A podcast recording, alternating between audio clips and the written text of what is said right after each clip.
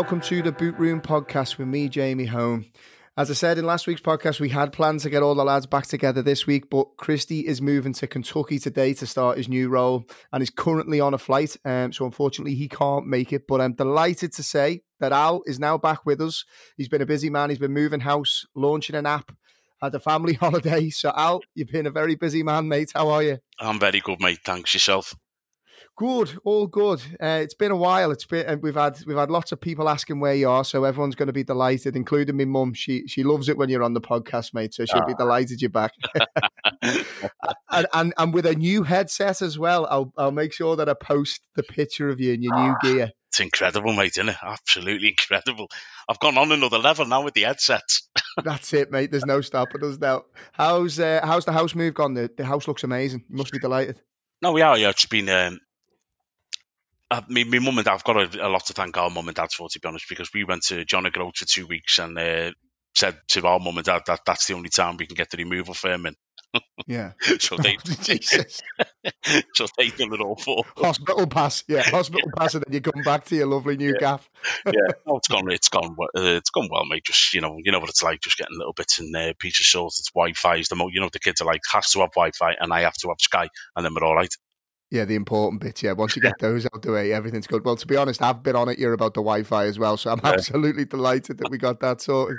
Uh, and the holiday, where'd you say you were in John O'Groats? Yeah, I mean, we, we were supposed to be going to Dubai, but obviously with the uh, virus and the pandemic and all of that, uh, we just, for some reason, my missus just said, let's go to John O'Groats. And lovely place, 12 hour drive. That was an absolute killer. It's a killer with Frankie in the back as well. Yeah, I mean, he was just good to go, to be fair to him on the way there, but it was just on the way back. We just said, right, I, am not doing that. So we split it up. We drove five hours to Edinburgh, spent a night in Edinburgh, and then head back home.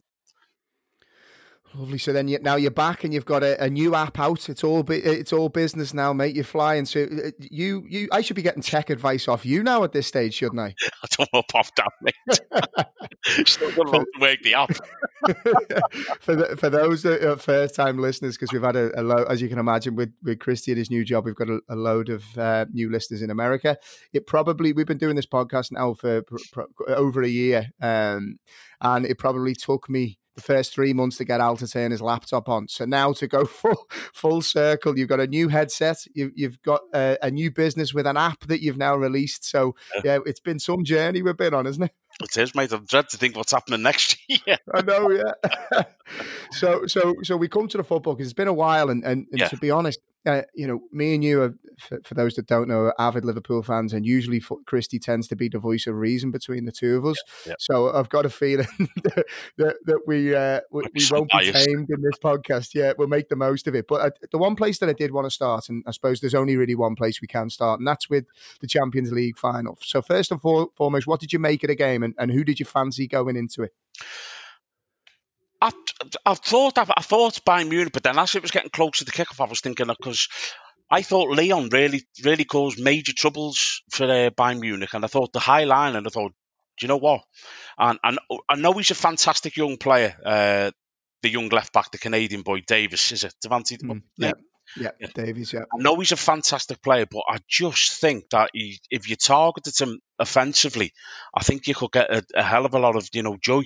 And what what amazed me was the fact that Mbappe, who's possibly the well, he probably is the, the greatest young talent out there. I thought that he'd put he'd targeted the space what Davies leaves. And I was mm. kind of, and that that swung it for me. I thought, I think PSG will do them. I think they'll do them. But as a game on a whole, I was I was slightly disappointed, if I'm being honest. In in that you didn't think there was enough enough chances that the, the teams were sort of playing within themselves. That they were a little bit nervous. No, I mean, it, I, I expected more from Paris Saint Germain. I just thought, I don't know, I don't know whether they just, you know, they, I know they had a couple of chances. I just thought he did. Me sitting there, I, I'd have put Mbappe on, on the young left back all day and just said, you just play as high just stretch him, just stretch him basically. Because he will go forward at the rate of knots and you, you will be our outlet every single time. And I'm sat there and I'm thinking, surely to God, you're going to put him from the left to the right now and, you know, have a go at it. And I just thought, with the talent with the PSG have got uh, attacking wise, and a Bayern Munich manager even come out and he said to himself, you know, we do, we do give chances away to opposition. Mm. And I just thought if if they were a bit braver and a bit bolder, Palace, it could have been a different game. I'm not saying they would have won it, but I, I just think it might have been a different game. See, it's weird because like obviously you consume all the content and listen to all the opinions after the game, and there's a couple of things that kind of stood out for me. And, and in these games, you know, they're they're often decided by fine margins. And you look at some of the chances, and I was the same as you actually. Look, to hold my hands up as the the game drew closer, I, I felt that with Bayern's high line, it was the same as when Liverpool first started to play it. You know, they, they, always offered you yeah. just a glimmer of hope, and it's very, uh, you know, there's fine lines. It's high risk, high reward. But with PSG and their pace, I just thought, oh, there's there's something in this. And as the game sort of developed, they created the chances. Yeah. But they didn't take them. And you look at, you know, in these games, you look for your big players in the big moments that deliver. And when it really matters, Neymar and Mbappe had chances, particularly Mbappe. Yeah. Because uh, at least at least Neymar, you know, he, he, he got his on target. I suppose the keeper made a good save. Mbappe fluffed his lines completely and rolled it straight down the middle. Yeah. I mean, from for Herrera, uh, you know, as a midfielder, it was a brilliant sort of dummy pass, pulled it back. You know, this is where you expect, you know, the likes of your Messis and your Ronaldos and these world class players, you know, that Neymar and Mbappe are often spoken about in the same breath as, you know, they deliver. Yeah. Do you think that Neymar and Mbappe are in that kind of elite group of players, or do you think that this game shows that they've got a little way to go? I think they're in the. It's difficult because I don't think anybody, and I'm not too sure anybody ever will get to the bracket where well Messi and Ronaldo are in, and they've drove each other to to levels what I personally don't feel will ever be reached by any other football player again. I mean, you look at the, what they've done, what they've won, the, the the stats. I just don't think that anybody can get to them level. Mbappe. Yeah, actually, when you think about it, mate, remember when like 30 goals a season used to be unbelievable? Well, I remember. I remember when I was playing, and if someone got twenty goals a season, they were like they, they were an absolute top top draw striker. Twenty goals yeah. seasons now. I was like, if Manny, Manny gets, uh, sorry, Salah gets twenty goals a season, and we're like, he's been poor, underwhelmed. you know, yeah yeah, you kind of like. I just think they've set the bar so high that it's a ridiculous level, and I don't think you can be compared to it. For me, I've never been a fan of Neymar. I think I've spoke about him on the podcast before. He's he has got freakishly good talent, freakishly good player. He's a show pony, and he's not someone. If someone said to me, "Pick your world's best," even your world's best eighteen, I wouldn't have him anywhere near it. He's just not for me as a player. Yeah, he just he seems he's he's one of them. And look, you know, the top strikers, the top the, top attackers in the world uh, have got to be selfish. You want your you want your attackers to be selfish, but there's just something about him. His attitude. I mean, I tweeted about it profusely in the build up to the game. Walking in with a ghetto blaster Mm. Like, uh, did you see the state of that? I mean, maybe I'm just old school, but I just feel like, what is this? Do you think, like Jurgen Klopp, you look at that, or you know, Sir Alex Ferguson, um, you know, you think of the top managers in the world, they would not stand for any of that nonsense. If and as a t- as a teammate, if one of my teammates tried to walk in off the bus with a ghetto blaster like that, I wouldn't let him off the bus. Exactly, exactly, Paul. And this is the thing with me with Neymar he's been at PSG four or five years or whatever it is, maybe four years, I think now.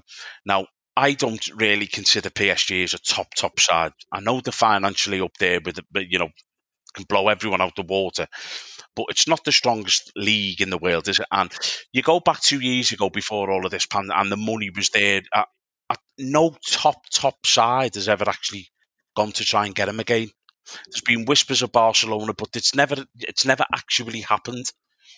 And I just, I don't know. I just think that the top, top side with the top managers of the elite of the elite look at them and just think there's too much baggage for me to justify paying that. And uh, for me, you're playing. You've you've got to leave him. You can't play with ten men. You're planning, and you've got to change your whole side and your whole structure of your team to be a man down. Yeah, he's kind of like a maverick. It's one of them. Yeah. It's you know he, he shows up when he wants to show up. He's kind of like a flat track bully. Yeah. You know he can yeah. he can do these unbelievable things when you know when the games are easy, but when it's up against him, you know. And as I said, you know this is for, for me what separates the true the true world class. Uh, you know, you look at the, the best strikers over the years. Um, you know, you look at your Thierry Henrys, you look at your your Alan Shearers. Um, you know, any, any pick any of the, the, the Aguero fine, you know, fine lines, big moments, the ultimate moments. He they all deliver. Whereas, you know, the the one trophy that that PSG, and it's the same. We we had this conversation while you were away about Pep Guardiola. You know, PSG's aim has been to spend all this money on winning the Champions League. It's all well and good scoring all your goals in a in a in a domestic league that isn't of the highest standard. Yep. But when it really matters, and that's you know the knockout stages of the Champions League, they they just they haven't delivered. Um, and and for me, I, I think I was delighted to see Bayern Munich win. Don't get me wrong. I mean, I liked I, I like a lot of their players. I like the way they play the game. They're brave. Um, they're, they're, they're classy. The, the way they go about their business. And there's one player that I want to talk about, and we're talking about true world class. And, and we nearly started our debate today, so I'm genuine, genuinely interested to hear your opinion because I stopped us at the time. Is Thiago now? The you know uh, for again you know as as massive Liverpool fans, anybody anybody that gets linked to a player of this caliber is is going to be excited. Um, what do you make of his potential s- signing uh, for Liverpool? And the next stage of the question will be do you think that we really need him? I'm not going to say anything else more than that. I'm just going to react off what you say. now, as as a player, he's he, you know he, he's unbelievable. I mean, let's just get that right. The the, the fella's he just dictates games, and he just the problem what he has, and I think you know it, unless you really study the game, and I'm not saying we study the game and know more than anyone, but the problem he has is when you watch him, he just makes everything so so easy and simple. You kind of like you notice him, but you don't notice him. But then mm. when you just study him and watch him, absolutely everything Bayern Munich do go through him.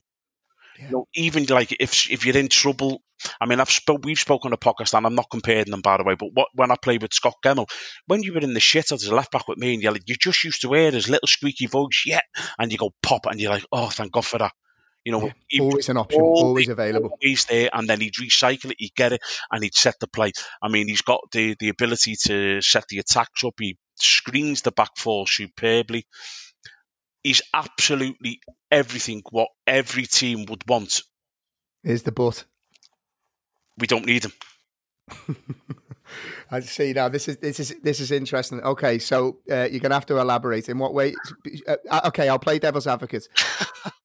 when when genuine world class players become available and they want to come and join your club and play for your manager, do you not always find a way? Yes, you do. Um, it's kind of like I'm arguing with myself now in my head. It's one of them where, yes, you know, two weeks ago I was like, we get him, then that's unbelievable. But then when I'm looking at him and thinking, right, his best position now, he's 29. I don't think he's got that swashbuckling style where he can, you know, play a little bit higher. That's my opinion. I think where he plays for Bayern Munich is suited to him so much now at 29. But then I look at Liverpool and I look what Fabinho gives us. And I'm like, do you take Fabinho out the team to put him in, and you lose actually what Fabinho gives us with his, you know, his long range and you know powerful presence and his tackles and his breaking up a play. And I, I, just see Fabinho as developing more and more. He's 24, is he? Maybe I don't know. He's mm. only young. I only see Fabinho. I think Fabinho is one of the best in the world at his position now. Is he world class? Not quite yet. No. Could he potentially be working under Klopp in two years? Yes, I think he could. Now, that's it's one of them, and now I'm sitting here thinking, but is Thiago? Can Thiago and Fabinho play in the same team? For me, no. So, so, so I, I agree with you to, to some extent, um, and this is why I, w- I wanted to get into it on the podcast because, so I, I, I was thinking about it today, and if Liverpool are to play the system that they play now, um, which is to have Fabinho as the six, um, we've spoke at length about what he brings to, to the Liverpool team. I, am the same as you. I, I, think he's elite at what he does. Uh, power, reading of the game, good range of passing, um, snuffs out danger before it even materializes. I just think he's an absolute monster. What what I would say is I think Thiago is world class at dictating games. Yep. And I don't think anybody in Liverpool's midfield, and the three being Fabinho, Henderson, and Gini Wijnaldum. I don't think any of them dictate games. I think that Liverpool creatively from central areas, we're not we're not it's it's not our strength. I would say what we are is we're industrious, we're powerful, we're aggressive, we work hard, and we leave the creativity up to the to the flanks, and then you you you wonder your wonderful front three. Now, the reason why I would want to buy Thiago at all costs, even if it upset the apple cart slightly, is I think Liverpool are brilliant, but a little predictable to play against. And by that I mean, if you shut off the supply to the wing from the wingers or the wide areas, or one of them doesn't play, for example, we become a little bit one dimensional. Whereas if Thiago plays, he can create, and you've seen it last night with uh, Bayern's first goal if his pass doesn't start that move, they don't score the goal. Yeah, yeah. I think he uh, he played it through the lines. He beat one man. They're on the half turn and they're away. Liverpool haven't had something from deep areas like that. Like, can you imagine a Mane, a Salah, and Firmino, or particularly Firmino, who's dropping to receive the ball? Thiago is finding him nine, ten times out of ten. Yeah, um, and he's getting us turned now. For, for that reason alone, I'd want to buy him. But what I think, and where I agree with you, is shape wise, how does he fit into the team? I as as a Liverpool team, I don't you don't need to play two sixes. I don't, there's some games where we don't even need to play one six. We've got that much of the ball. Yeah. So okay, you you, you play Fabinho because he's been immense and he doesn't deserve to move. So you play Fabinho. So then okay, you'll say arguably it would be let's say Henderson and Thiago. I agree with you. I don't think Thiago has the legs to play in a more advanced role. So you're totally disrupting something that has been a well oiled machine. And then does it become an either or? So then some games when we need more creativity from midfield, do we play Thiago instead of uh, Fabinho? Where does the captain fit into this? Does this mean that Gini Wijnaldum now has to step out? I, I agree. There's a lot of moving parts. I just think when a player of this quality and for the cost, I, I think we could probably get him for 24, 25 million with some type of add-ons included. I just think you've surely you've got to do it now. Yeah, I, I, listen. You... and we're pitching to each other here, to be yeah, honest. You know, I would be absolutely over the moon and delighted if we got him because he's a world class player. And anytime a world class player comes up, I want Liverpool to be in for him. But it's still that nagging thing at the back of my mind. And I still haven't given up hope on Naby Keita yet. I do think there's a huge season. and I know he's a different type of midfielder. I get that. But I just think, I mean, you've just touched on it there, Jamie, the way Liverpool play. I don't think anyone in in the world football at the minute can do the job what Fabinho does for us screening that back four. He allows Trent, he allows Robbo to go because the centre halves, you know, obviously they allow, but they, they, also know that they've got the screener Fabinho there, who's extremely powerful, extremely athletic, can cover the ground, can recycle a ball and turn it over really quickly. And I just think if we do lose that to fit in a Thiago, I, I kind of I don't worry for that. I just kind of feel will we be the same team? Because we are a well oiled, you know, powerful, freakishly powerful athletic team.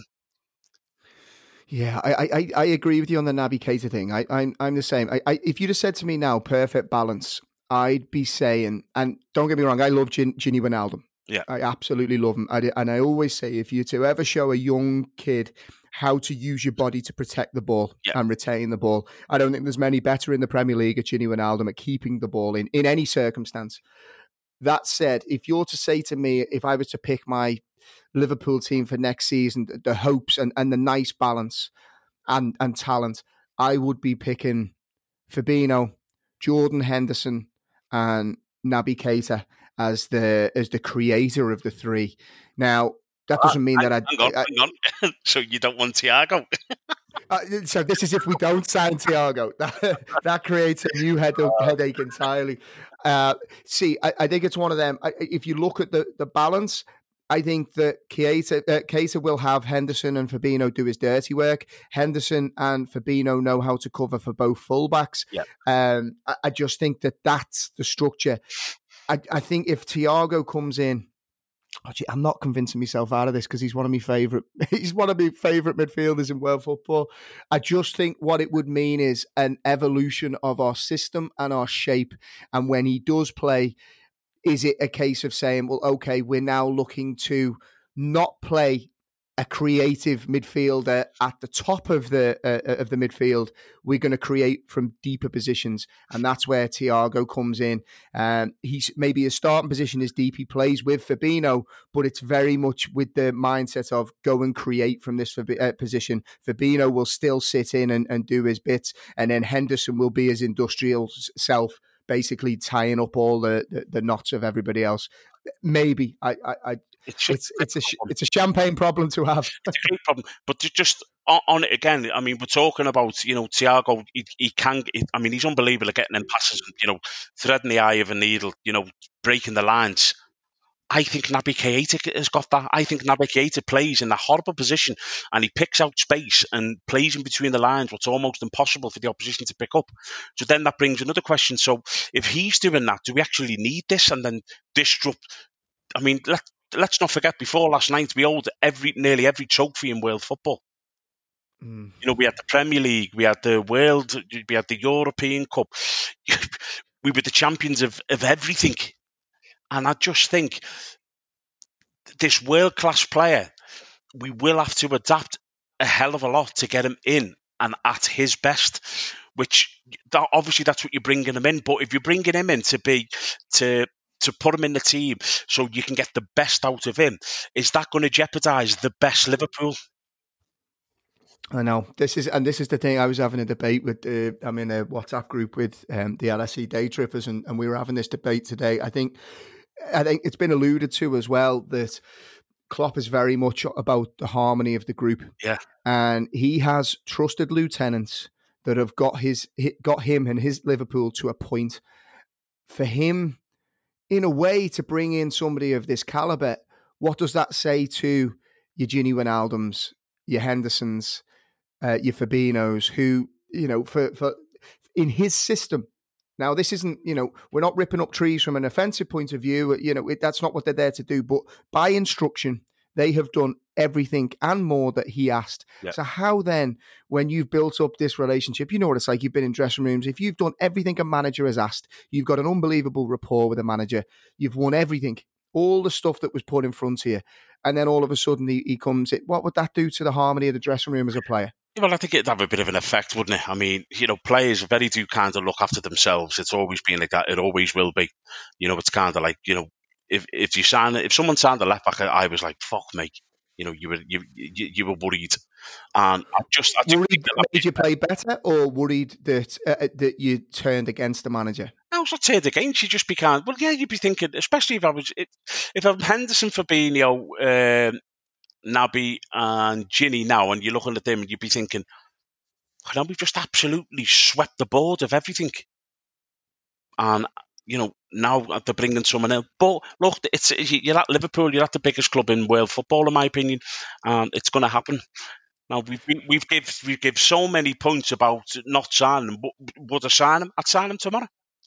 Oh, so that was it. before we moved on to the next topic. That was going to be after after our uh, hearty debate. Yeah. If I said to you now, do you sign him or not? You do sign him. I'd sign him tomorrow without the drop of a hat. I just didn't know where he plays, or you know, I know where he plays. I just don't know how, how it sets in. But that's why we're not on the big books, mate. And that's why I'm ge- I'm genuinely like interested to see how Klopp makes it work because I do think it's one of them. He has to come in because, eh, eh, like you said there, he he plays the game like Federer plays tennis. Yeah, he like he just glides across the pitch and he's never panicked. Um, I think, um, and, Gini leaves as well, by the way. So, so there's yeah, there's a, there's a couple of stories that are broke today. It's it, Barcelona uh, being one of them, and, and, there's there's two kind of Liverpool links, if you will, to the stories coming out of Barcelona. So Koeman's obviously come in, and he wants to to make his mark, and by the way, he must have a good agent, Ronald Koeman. He's got some jobs in. I know, but to be fair, he has transformed that Dutch team. Now, to be fair to him, yeah, he's done well. He's do, he's done well, and and I think the link there is is obviously Gini Wijnaldum, who you know has been pivotal in the success of that Dutch team. Um, obviously, he's never stopped scoring for the Dutch team. Yeah, so they play him in the more advanced role, yeah, which is you know what he'd been used to doing at Newcastle when he signed for Liverpool, and then Klopp, as he has a tendency to do, he recreates players in in the, the image that he needs. But from from your side, you know, with the rumours now of, of him potentially being one of Koeman's first signing, do you think that Gini will uh, Gini Wijnaldum would leave Liverpool? I just think it makes sense for him. I mean, look at I'm not not to undervalue him because I do think he's a very very good player. And you, you know, you, you, know what Klopp thinks him because in all of the big games he genuinely plays. Um, he's, he's been top draw, but he's coming to an age now, and he's got one year left on his contract. And if someone actually said to you, you can have Gini Wijnaldum or Thiago, I think you're going to go with Thiago every time. So, so do you think then? Because, and again, you you'll have been in this position. So, you know, you're 28, 29 uh, years of age. Is it fair to say you've probably got one big contract left in you at yeah, that age? Absolutely, yeah. So, so, that, that last contract, you know, you're you're a player, as you said there. Players are selfish, and rightly so. You know, clubs can, uh, you know, they'll they'll treat you well while they need you, and then they can toss you aside. Exactly. You know, so you've got to look after yourself. Gini Wijnaldum's probably looking at this, thinking, "I know of the three I'm the dispensable one. Yeah. So if I've got an opportunity to go to another club, they give me a very, uh, you know, a long contract. A three. He's rumors are he's looking for a three-year deal. Liverpool potentially offering him two. Yeah. You know, you, you can't really blame the player. Have you, you know, when you got to that stage of your career, where were you when you were 29? Were you Leicester then, or were you still at Forest? No, I was retired at 29. was it? Tw- were you retired that early? Yeah, my knees are gone by then. But no, yeah, what what you doing? What, I didn't realise it was that early. Yeah, yeah, I had to retire at 29, but my knees were shot to pieces. No, but I think it was Leicester that you came back because I remember you were telling me when you came back from the cruciate injury, you were at Leicester and oh, you kind of had that. And it was, was it for- yeah, it was at Forest, and then I played two games, and then Leicester signed me, but I was never the same player. Yeah. And then at 29, then that was, geez, I didn't know it was that early, mate. That's yeah, a tough one. Yeah, very early. So you know, from from that perspective, you know, you look at, Gini Wijnaldum. You know, you, again, you know, selfish selfish reasons. You know, your career can can take a, a, wild turn, particularly at that age. Maybe when the powers of recovery aren't quite as as what they were when you're younger. He's got to look after himself. You know, you can't really blame him if he does want to look elsewhere. Well, you look at Gini Wijnaldum now. As you say, he's 29. He's got one year left on his contract. I don't think Liverpool will give him more than a two year deal. I think he'll get a four year deal. Uh, Barcelona. So he'll be secure in his own future, which, you know, rightly so he should be. He's going to from one huge club to one, you know, another huge club. You know, it's Barcelona we're talking about here. Uh, he's going there under a manager who trusts and believes in him, and will play him. And, you know, from a financial point of view for the lad, I, I just think every, everything makes perfect sense for him. So there's there's another uh, rumor that's coming out today that Luis Suarez yeah. is now no longer part of Ronald Koeman's plans. I mean, first of all, I, I think you were a huge fan, like myself, of, of Luis Suarez. Would you? What, where would you see his career going now, and would you be interested to to bring him back potentially to to a Liverpool? I'd say I'd bring him back to Liverpool at the drop of a hat, but I don't think it'll happen. Um, you know, I think they're like so. we've got the Minamino, where we ain't seen the best of yet. Um, I just don't. He's not going to come to Liverpool to sit in the benches. He's not going to get in our front three for the way we play, and he's not going to come to sit in the bench. I'd love him back at Liverpool. I'd get shot of Origi and bring him in if, if that if that was the perfect scenario, but it's not going to be. I, I wouldn't be surprised if he went back over to maybe a, an Ajax or somewhere. There certainly would be a shortage of takers. Yeah, you see the thing with Suarez, and and you touched on it there again. It's it's it's the group harmony thing. Mm he's still a winner. He's still good enough to go somewhere and be the main man, yeah. and rightly so. Look, he hasn't been the same since his injury. He's, he, you know, he's he's certainly not, a, uh, I would say, as industrious. He's still as fiery. Don't get me wrong, but his his movement isn't quite what it was. But like you said there, in Ajax, he goes back. He's the main man, and Luis Suarez should still be the main man at whatever club he plays for. Yeah. I think Liverpool have moved on. Um, and it was the same with Coutinho. You know, they've moved on. Um, I, I, think he'll always get linked to Liverpool just because of the sheer brilliance that he gave us for a couple of years. He was absolutely spellbounding. But I just think the club has, has evolved. And like you said there, there's youngsters coming through, there's Minamino. I, I would see it as a backward step that could potentially disrupt the group rather than potentially, you know, being the solution to a problem. Yeah, no, I, totally agree with you. He's, he's he's certainly one of them where, yeah, look, every Liverpool fan loved him. He was just a joy to watch as, an, as a football fan, to be honest with you, when he was at his pomp with us. Um, but you wouldn't take him back, would you, really? No, I, I, I think you know one one thing that I've kind of noticed now is you this is we're in the, the silly season where all the, the transfer stories are, are rearing their head, and a lot of clubs are, are looking to do business. There's rumours of City spending a lot of money. Um, they've already brought in Nathan Ake. Um, there's rumours now off the back of last night's game that Chelsea have got a two year deal in place with Thiago Silva. Um, you know they've Chelsea on the surface they've they've done some serious business. That Silva potentially now looks a done deal that's on top of Werner that's already come in, Ziyech. Um, Havertz is, is also rumoured now to, I think, even be the most expensively paid player in the Premier League. Yeah. Um, if the, the rumours of his deal going to Chelsea are, are, true, and then Chilwell is the the final piece of the pick, puzzle. You know, with it seems like they're playing uh, Championship Manager on, on cheat mode at the moment. Chelsea Roman's decided to to get his money out. Do you think that they could cause teams problems with the players they're looking to bring in? They're going to cause teams problems defensively, but they're still woeful at the back, in my opinion. I mean, you know, and I know they're bringing Thiago Silva in, but he's 35 years of age. It's not, the Premier League is not the place where you want to come in and down tools and have a little uh, a two year contract as retirement. It's far from it. You know, go to uh, China or somewhere like that. But you know, you come into the it's, Thiago Silva's in for a shock. I think I'm being brutally honest with you. He's been an absolute unbelievable player. He's been one of the top centre halves. He's 35. What do you think makes the Premier League so different, Sal? You know, because a lot of players do say that you know they you know they come in from the likes of your France or Spain, and you know there's there's quality teams in Spain, but they come to the Premier League and it's you know it's is it the intensity, is it the the physicality, is it is it you know the referees let more go in the Premier League than they do abroad? What do you think causes you know the the foreign foreign lads that come in such a, a shock when they when they come in? I just think it's the overall package of the actual league, yeah, Jamie. It's like the referees, you know, are more lenient. I mean, you know, the, you see the French game, it's so slow, and then when you get to the final third, that's when they start, you know, upping the tempo. The Premier League, as soon as you get the ball from the keeper, you've got, you, you know, he'll have four or five players swarming him to get the ball off him, and he will not be used to that. I just think it's the physicality, it's the, the way the game's played, it's the tempo the game's played, it's the atmosphere in the stadiums. You know, you go to Crystal mm. Palace away and you get, you know, you're like, I know what's going on here. Yeah, you didn't even know who they were beforehand, no, but you do now after. the fans there are unreal. You know, they're right at you and after you. And I just think at 35, I just, I'm not too sure that that. I don't think it's a good signing for Chelsea, and I don't think it's a good move for the. But listen, he's coming. He'll probably be coming and getting 200 grand a week. It's a great deal for him, but it's certainly not so. The Premier League's not somewhere where I'd want to go and have a two year retirement.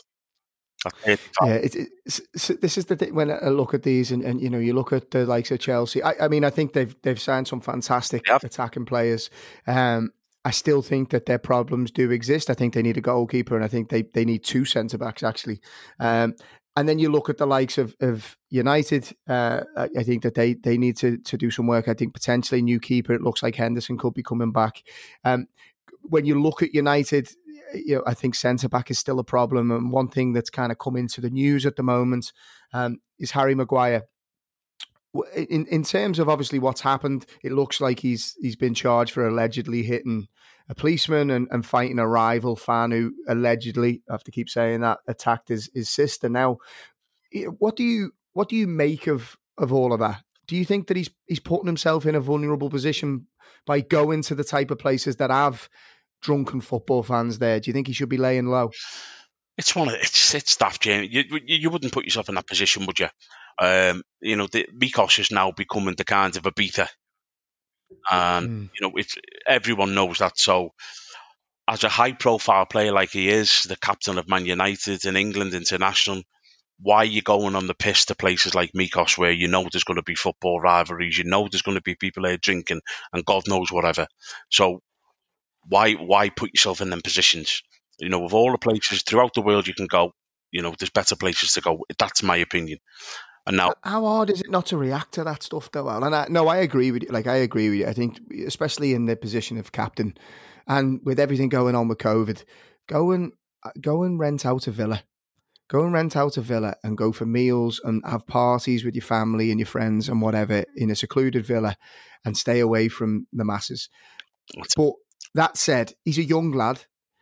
You know, he's he's allowed to go and enjoy himself. He's eh, you know, I, I, you know, we we've made plenty of mistakes as as as older older fellas when we were that age. You know, looking back, is he not just being a young lad that's on good money and he just wants to go and enjoy himself? And with that in mind, how hard is it not to react when stuff like that is going on? Look, it's difficult if someone says something to your family. You know, I'd be the first to defend them and that, but you've just got to take yourself away from them situations. You've just, I mean, what I don't understand is why you're going to a party island like Mykonos with your missus, your sister, your brother. You know, if you're going away with your family like that, go to Dubai and take them to a lovely hotel.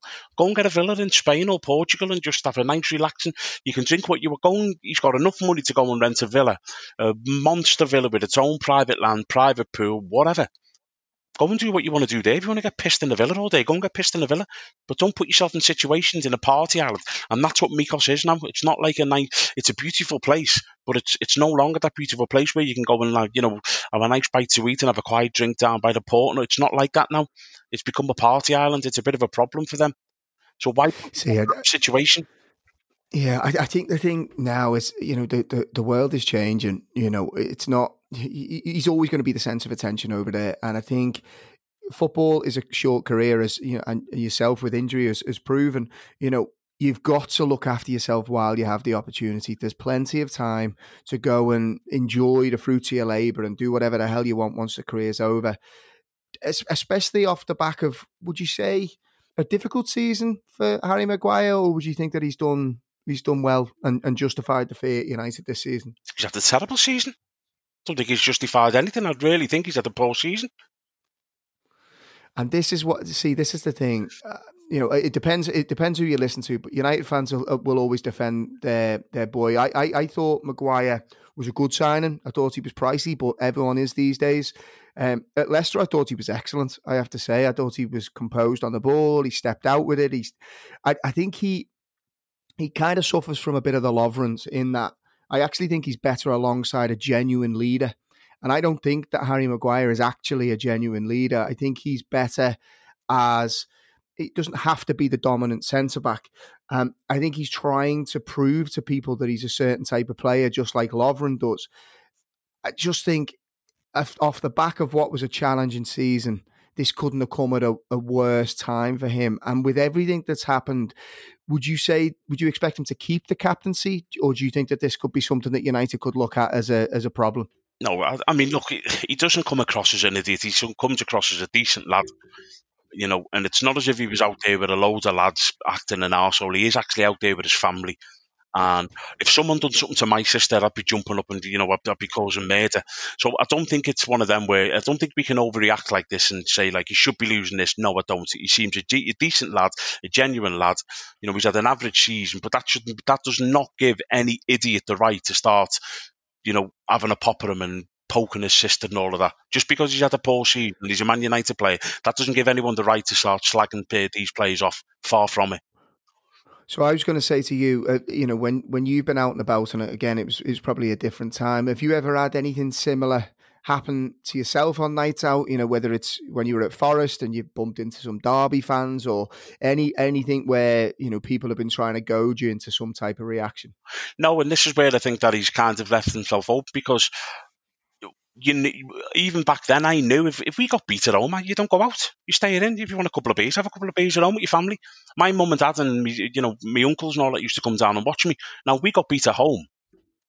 We're not going out. We'll get a takeaway. And we'll have a few beers in the house. That's it. That's all I'll do. Lick your wounds. That's it. Lick your wounds. Now listen, if you when we won, I was out. I was in right. I was out. Yeah, mm. having a beer. We've just won. Brilliant. But I just don't think I, I just don't think he's thought it through properly. To be brutally honest with you. Do you do you think uh, this is something I was listening to today? And uh, you look at these the, the, footballers these days. Do you think there's enough strong mentors around? You know what I mean? You like we've spoke on podcasts before. You know when you went into Forest, your your mentor to to a large degree was Stuart Pearce. You know he he he guided you. He set the standards. You know he he he pulled you aside and, and would talk to you do you think there's enough? You know, you look at Harry Maguire's a young lad, as you said. He's, he seems to be a type of lad that's got his head screwed on, and I'm the same as you. If anyone takes a a, a funny look at my family, never mind saying something, um, you know, I'm not going to be impressed. Do you think there's enough being done to protect young players from making the type of decisions that have been made there and just informing them to say look this is this is not the best route for you to go down don't put yourself in that situation or do these young players now have too much money too much power that they can pretty much write their own rule book but they get to that, that it's a it's a long burning issue, and I've I think we've we've had this in our podcast before, and I'm a great believer that you have to weigh in what you're getting. Now you've got players. I mean, I know for a fact that there's young kids at Man City, 17, who are on 30, 40 grand a week. You know, 17, 18 years of age, and they'll never kick a ball for Man City. So, what like what does that do for the mental? Like the, you know, the, as you said there, you get in life what you put in. You know, if you're not achieving because they haven't achieved the goal. Yeah, well, that's the, this is the issue, and you know, when I was coming through with Tranmere, you know, I was kind of like the player. I was the player who was coming through. Everyone knew about me. I wouldn't even have a mobile phone. I was too scared to have a mobile phone. Is that where the tech, the phobia of tech started out? I couldn't get on a, an away trip at 17 years of age playing for the first team on, on very good money at that time as well. But there's no way that I would have got myself a mobile phone. I'd have got absolutely annihilated by Kenny Irons, Ged Brannan, John McGreal, uh, John Aldridge. You wouldn't, no chance. Now they had mobile phones. If I got on the bus with a mobile phone, they would absolutely ridicule me, and it, I'd be like, "No chance am I getting a mobile phone." See, so this this comes back to the the hierarchy of the dressing rooms, which we we've spoke about at length, and I'm passionate about because I think a self policing dressing room cuts out ninety percent of the shite from a football club, and we've said we've said it before, and you hear a lot of lot of people, very well respected people in in the game, say you're only as good as your senior pros, and in in previous times, in past times, senior pros, I would say would would walk the fine line between trying to motivate and potentially bully. I don't know if you want to use the word, but or character build, whatever you, whichever way you want to say it. There's none of that now. You can't do that now. You're not allowed to say that anything to these players now. If if a young player comes on with a mobile phone and one of the other players takes a pop at him, all hell will break loose. But it's it. I just think I think we've lost something because of that. Yeah. And young players are going to find it harder not to find themselves in the pitfalls of modern fame because you're just thrown to the wolves. You're given all this money as a youngster, and you can do whatever the hell you want. Yeah, I mean, I I look at some of the stuff. I mean, you see the way they like the Maddison and all of them are dressed when they're on holiday. I mean, if they were in our changing room, they agree to be cut up day in, day out. I'm telling you, they agree to be cut up day in, day out until they come in in a plain pair of shorts and a plain t-shirt.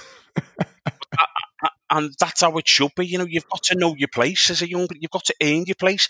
When I went to Forest, I was a bit of a head case, me and Andy Johnson, but we we knew where we were. We knew where we stood because you had Colin Cooper, the captain, and he would take no shit of us. He'd put us in our place. You'd have Geoff Thomas. You'd have Kev Campbell. You know, all of these players were there, and me and Jono, and but they, they we knew in known certain terms when we'd done enough, and they'd be like, you know, that's enough now, and then we'd, we go in our shell and we'd be quiet.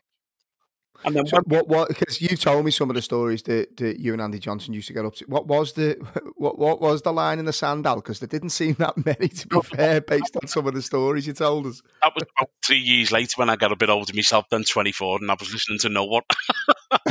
okay. no, but yeah, it, it, just the way you the way you acted in that was was dictated by your senior players. Now I look at Manchester United. Now Manchester United for me have got no leaders in that dressing room none at all. Where you you know you go, you look at Man City. Man City's had an effect where their leader, and I absolutely idolise him as a player. What a man he was was Vincent Kompany. You knew he yeah, shoulders. Anyone in that dressing room would have got slapped back into place under him. You would not dare walk out of line while you while he's in the dressing room.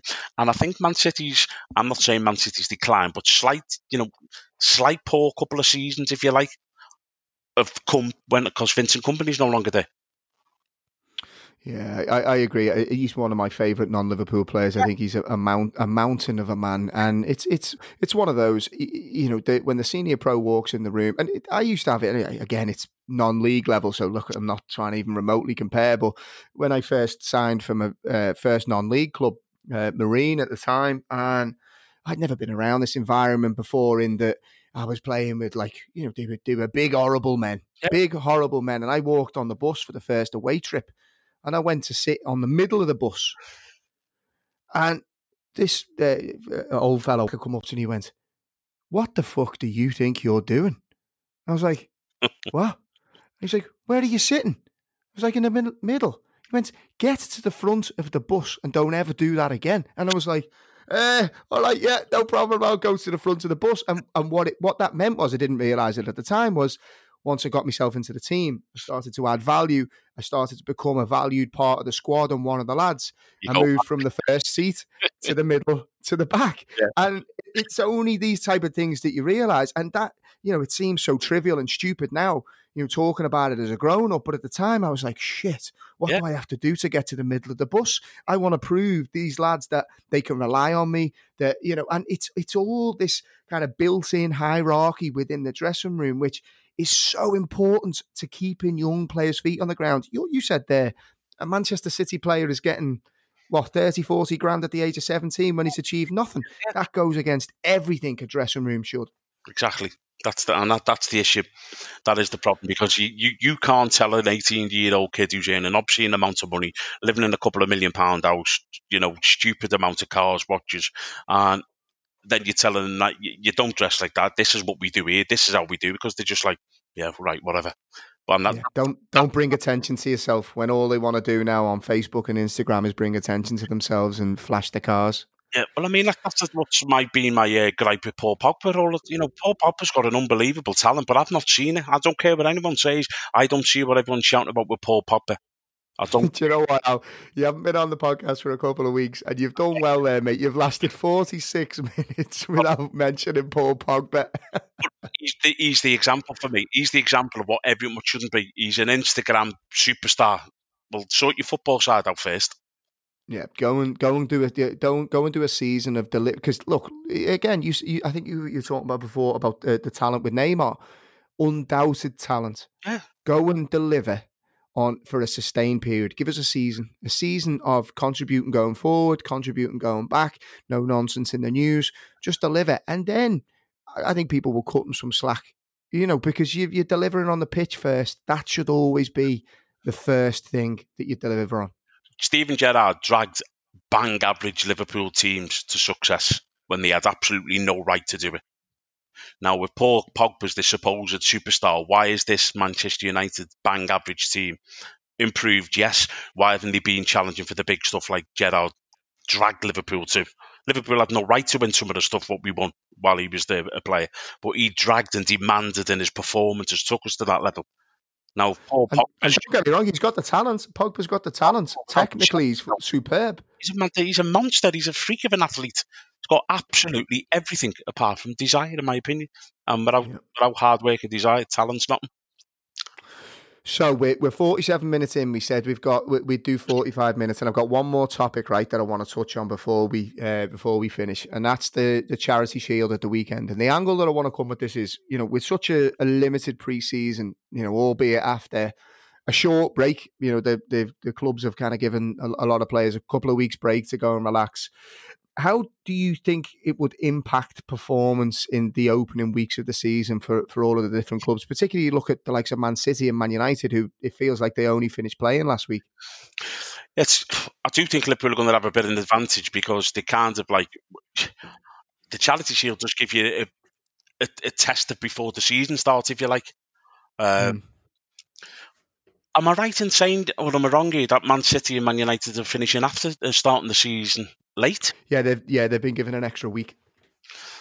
Yeah, see, so you, I don't know. I just think automatically, if you're Man City, you don't want Liverpool. You know, we're six points ahead of them already. You know, mentally, you don't really want that. Well, I wouldn't want that. I know that much. See, you say that though. Well, you look at Liverpool's opening fixtures. There, you know, you've got the Charity Shield. Then Liverpool have got uh, Leeds at home first game, but they've got Chelsea, Arsenal, and Everton all within the first five games of the season. That's not an easy start for Liverpool. I don't know, John. I honestly don't know. I mean, I, I just don't see too many people troubling this Liverpool team. I don't. I think we're going to be better next, next season. I think we'll improve again even without too many signings? I, I, yeah, I just think they're going to improve. I just think there's room for improvement. The players will improve. You know, Gomez is another, you know, got another season behind him. He'll improve. Trent will improve. Robbo will improve. The goalkeeper will improve. And then, you know, we've got Naby Keita who's looking. I sent you a picture the other day when he was first at Liverpool to now he looks a different player. He looks a, he looks a monster. I think he'll he'll you know his game will come on. Uh, Minamino, I just think it was kind of like it was a guest, you know, sign and kind of like just get used to us. Next season's for you. I think we see a different player in him. I'm looking forward to seeing more of Curtis Jones and um, Harvey Elliott. I just think that we, we're going to improve again from last season. I genuinely do. Um, um, where do you see? You know, we spoke about Chelsea at the at, at, the start of the podcast in terms of the signings that they've made. Where do you see the the kind of rest of the pack? You know, do you think we didn't touch on it? It was a shame actually that you weren't here when when City went out of the Champions League. I would have loved to have got your, your, your thoughts on Pep, but where do you see the the kind of rest of the chasing pack in terms of who the rumour to be bringing in, and who do you think are the biggest challenges to Liverpool in the, in the following season? I think Man City are obviously going to be the biggest challenges, but you know, touching on Pep, I mean, for me, if he was at another club, he was at Real Madrid, Barcelona, he'd have been sacked. He spent absolute obscene amounts of money, and they won the Carabao Cup that's poor in my opinion. Um, all as you got towards the end of last season was we're still fighting on four fronts. Well, you ended up with the Carabao Cup, not very mm. good. So obviously they're going to be challenging. You know, I don't think they're going to go away. I look at Man City signings and we're blown away by them. Not really. There's not one where you go, oh, you know, that's that's a good signing. That Nathan Ake got relegated with Bournemouth. Don't think he's an outstanding defender. I think he's more athletic than what they've got. But is he a huge upgrade on Otamendi? Not for me, no, not really. Do you think that could mean a, a, a, change of shape for them in that they might look to adapt three at the back? Yeah, I do think that because I mean he's more of a ball player, but I don't think he's a great defender, Nathan Ake. I genuinely don't. I wouldn't be surprised if if if Pep tried to transform him into the what's your name role, Fernandinho role. Really? Yeah, I do. I do think he's got that in his locker because he's a nice footballer, but I don't think he's a great defender. See, see, all of these signings though are clouded by the inflated transfer fees. You know, if you'd have said you know, realistically talking Nathan Ake 25, 30 million, you know, you wouldn't it wouldn't get half as much attention. and as you said there, you'd probably say, yeah, it's not a bad signing for City. You can do multiple jobs. Can play left and he can play centre back in a two. He can play left on uh, of a three, and as you said there, he can potentially play as a, a defensive midfielder but the, the inflated transfer fees now for, for many clubs just distorts what's good value these days. Yeah, it does. It does. I mean, you know, as I say, what did they pay for them? Forty odd million was it? Yeah. You know, forty odd million in the, the supposedly pandemic. But saying that, the market doesn't seem to have changed because Chelsea, you know, they're spending money like going out of fashion. But it, once again, in my opinion, in all the wrong areas. So, th- so this is the thing. I, I look at this the season ahead, and you're always better to be in a position of strength in that you know it's there's no scattergun um, you know, I think a lot of power is in keeping a squad together that's been doing well. So Liverpool have, have been able to do that. If, if, you ask me my honest opinion on this Liverpool squad, I think they've got one more season as uh, uh, you know in it in its current form. I think you may potentially after this year lose a Mane or a Salah. Um, I think they may may look to move to the likes of a Madrid, maybe Salah, uh, you know, a, Madrid or a Barcelona. Um, and I think the natural kind of attrition of a squad, you know, is, is I, I, think Klopp before he leaves, he wants to build the next Liverpool. Yeah. Um, and you know, I think he's got what three, four years left on, on, his deal, is it? And, and and I think that gives him time to put the building blocks in place for that that period, hopefully of, of dominance. I think for me, when you look at the other teams, I think Pep looks looks a fragile man. I think he's create fostered a fostered a kind of mentality within the players that uh, whether he was trying for the siege mentality, but it just comes across as a little bit a little bit weak, a little I don't know, a little bit moany, a little bit sensitive. Um, I actually think Manchester United with some with some decent signings could uh, could certainly bridge the gap. Um, you know, I think if they if they bring in a centre back, um, there's talk of Jadon Sancho. Look, I, I, don't think it's necessarily what they need, but again, Thiago Silva syndrome, uh, Thiago uh, um, syndrome. He's a world class player. You bring him in, he's going to going to drive an impact. And Chelsea, uh, as much as they still have problems at the back. I think they could be like a City flat track bully. They beat the rest and they beat them comfortably. I think it'll boil down to what do we do when when all the big boys play against each other. I just don't. my issue with Chelsea is you look you look at their best players last season, and Mason Mount had a great season for them. Now, the big signing who they're talking about paying 90 million plays the exact same position as him. So mm. you kind of like, is, is that actually needed? Then you look at Timo Werner. Now, look, I do think Chelsea needed a centre forward, but Tammy Abrahams had a great season. I had a little dip, but he's only a young lad. He had a dip towards the end, but I think he still scored over 20 goals for them last season. Mm. So you're looking at that now and you're kind of thinking, what what effect is that going to have on these two young English talents? And they are two big talents. Them, I do like them too as a player. I think Tammy Abraham's something unique. He's powerful. He's six foot six, very quick and direct. Uh, and then Mason Mount's just going to get better and better. Now, are they, are they going to see their game time? Because if you're paying 90, 90 million pound for a number ten, he's playing week in week out. So mm, where, where, where does that fit? Where does Mason Mount fit in with this? And still, the thing for Chelsea for me, I think they've got one of the worst goalkeepers in in the in the league. I don't think he's getting statistically. He actually is one of the worst goalkeepers in the league. Okay, well, I'll say he is the worst goalkeeper in the world. you know, you look at the centre the centre backs pairing. The uh, Rudiger's so erratic, it's untrue. And then you're looking at the lad who, what's his name? He was on loan at Everton. Oh, oh Zouma. In my opinion, I think he's awful. He's absolutely awful. Alonso was not a left back. He, you know, he's a left wing back. Um, Azpilicueta has been playing centre half because they're quite poor. I, I, and I'm just looking and thinking, you, you've kind of full of jigsaw pieces in your back five, but none of it, none of them fit right. Mm. And it's one of them where why are you spending hundreds of million on the attacking threat? Because that wasn't your issue last season. You scored a lot of goals. Go and you know, it's like when Liverpool Liverpool knew their issue. Jurgen Klopp, Jurgen Klopp wanted that he wanted Van Dijk. He didn't get him, so we waited. He didn't go out and spend this money on anything else. He knew we needed the goalkeeper and we needed the centre half, and that completed Liverpool.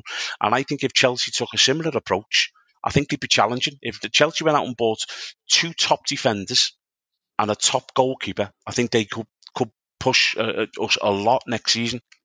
I, I think the exact same for Man United. I, I genuinely yeah. do. You could you could see it with United. There's something there. I, am a huge fan of Mason Greenwood. I think he's brilliant. Wow. I think Mar- Marcus Rashford is exactly the same. I think he's a real talent.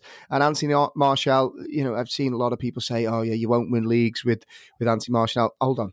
If Manchester United sorted out their defence, yeah, that that front three is is more than capable of, of winning them things. The, that front three is dangerous. It's very very dangerous. They're all quick, powerful, and direct very quick, very powerful and direct actually. So my my argument for Man U fans, you know, would be so why are you trying to spend hundred million on Sancho? Listen, that, yeah. that kid could be he could be anything, Sancho, and I get why they're trying to get him, maybe to avoid others getting him, but that's not what you need. You need to go and get. I think you need two fullbacks, and I think you need I think you need two centre halves, in my opinion. Yeah, agree, and a keeper. And but yeah, but I do think the other kids are coming from Sheffield United. I do think he could uh, he could potentially be top draw Mm. I do think they've also, I think they've got to keep a keeper there who could potentially replace David De Gea. But for me, we spoke quickly about Harry Maguire before. Harry Maguire was unbelievable at Leicester because they played a very deep line. Man United play a very high line, and I think it's caught them out. Yeah, so, so that's where I think they spend the big bucks. They go and get a pacey, like you know, it sounds silly, but you know, the like of a Koulibaly, like you know, everyone talks about him. He is like he played against Liverpool and I think Salah scored in the game, but it was the best battle I have seen between a, a centre back and Salah because Salah, his pace meant nothing. Yeah. He couldn't get away from him. Yeah. So if you turn around and said, "Okay, Maguire, um, you your your recovery pace." Isn't isn't it's like Joe Gomez at the moment? He does so much good work for Liverpool because he can get us out of trouble because he's rapid. Same with Van Dijk. You know, if Manchester United had pace at centre back. Um, I actually think they need a centre midfielder as well, uh, a, a, proper dominant centre midfielder, um, or just somebody that wants to get on the ball and dictate. Yeah. Um, you know, if if they went and, and plugged those gaps, their front three is is more than capable. I, I, think you know it's it's right up there with with some of the best. That Mason Greenwood, like he reminds me of like a young Michael Owen when he come on the scene, in that he's just he's a special. deadly finisher. He's special. He's just He's, he, he like he, it, there was a, the, the, chances that he scored in the cup final, the Europa League final, they were ruled offside. he absolutely smashed them yeah. right into the corner. No questions asked. He's he's something special in. But again, it's this scattergun approach where it's let's just spend money for the sake of it, but rather than saying, look, where's the problem areas? Pacey centre back, go spend your ninety million on Koulibaly. So if I was Man United, I'd go and I'd go and break the bank for Koulibaly, and I'd go and uh, Kante of Chelsea, and I think that that puts Man United in a bracket of uh, you know they're going to challenge Liverpool. I agree, one hundred percent. I agree. Uh, that plugs so many of the gaps, and they can basically say to the front three, then, go do your thing. Exactly, we've got you. Yep. You know, you've got Kante. You can say, and then you can say to Pogba, we need more from you. You've got him to do all of the shitty work, but you've got to produce now and put a bit of pressure yep. on Pogba. Um, you know, Fernandes then. I mean, can you imagine that from from five, if you like, of Fernandes, Pogba, Mason Greenwood, uh, Martial, and Rashford? That's a, I think that's I think that's the, that's a team. That's a team to, to absolutely challenge. And as I said, United United would, would beat the rest. And I think with that team, with with a genuine, you know, a Koulibaly and a Kante, for example, I think you could even get away with not, you know, Wan-Bissaka. He's not great going forward, but defensively, even though he looks a bit mad technically, you know, he's he, he's okay. I think potentially, you know, I like the look. I think we've had conversations about the young lad. You're, you're not convinced by him. Um, I think they probably need to strengthen there. But if, even if you just as a stopgap now, you know, prioritize it. You went and got a Koulibaly and a Kante. Manchester United have the platform, the solid foundation to say, right, front five, go do your thing. But that's the thing because you know the Wan-Bissaka's. I think he's terrible on the ball, but he's a very good defender. So you just say to him, just defend. Don't want you to bomb mm. forward, defend. We've got them five. You defend. We stay as a back four. Kante, you you protect. You five. Get on with it. Win this game. The rest of you go yeah, win us games. We'll we'll keep a clean sheet. Right, I, I want us to stop giving t- tips to Man United now because I don't want them to do well.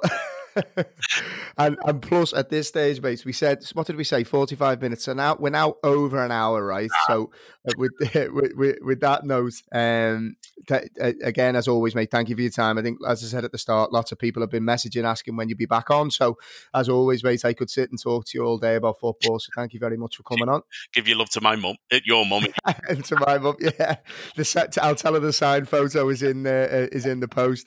Um, but for, for everybody else that's listened um, as always, thank you very much. Welcome to our new American listeners. The the numbers that we had after last week's podcast were unbelievable. Uh, I think we had most of America listening at one point, which was which was good. Uh, special shout out to Christy, who, um, as I mentioned in a in a tweet today, is uh, is officially now moved um, to to start his, his new role in Kentucky, Louisville. So uh, all the best, Christy. He should be with us next week. Um, he was due to be with us tonight, but he, as I said, he's genuinely on a plane, so we'll forgive him this once. But um, yeah, as always, if if anybody listening has enjoyed the show, please do let us know. We love hearing your comments come in each week. Um, leave us a review on iTunes, as your comments and ratings really do help the podcast. So if you can spare a few minutes, please do leave us one. It'll be a big help. So out. As always, my friend, it's been a pleasure. Looking forward to having you on next week. Take it easy, pal. Cheers.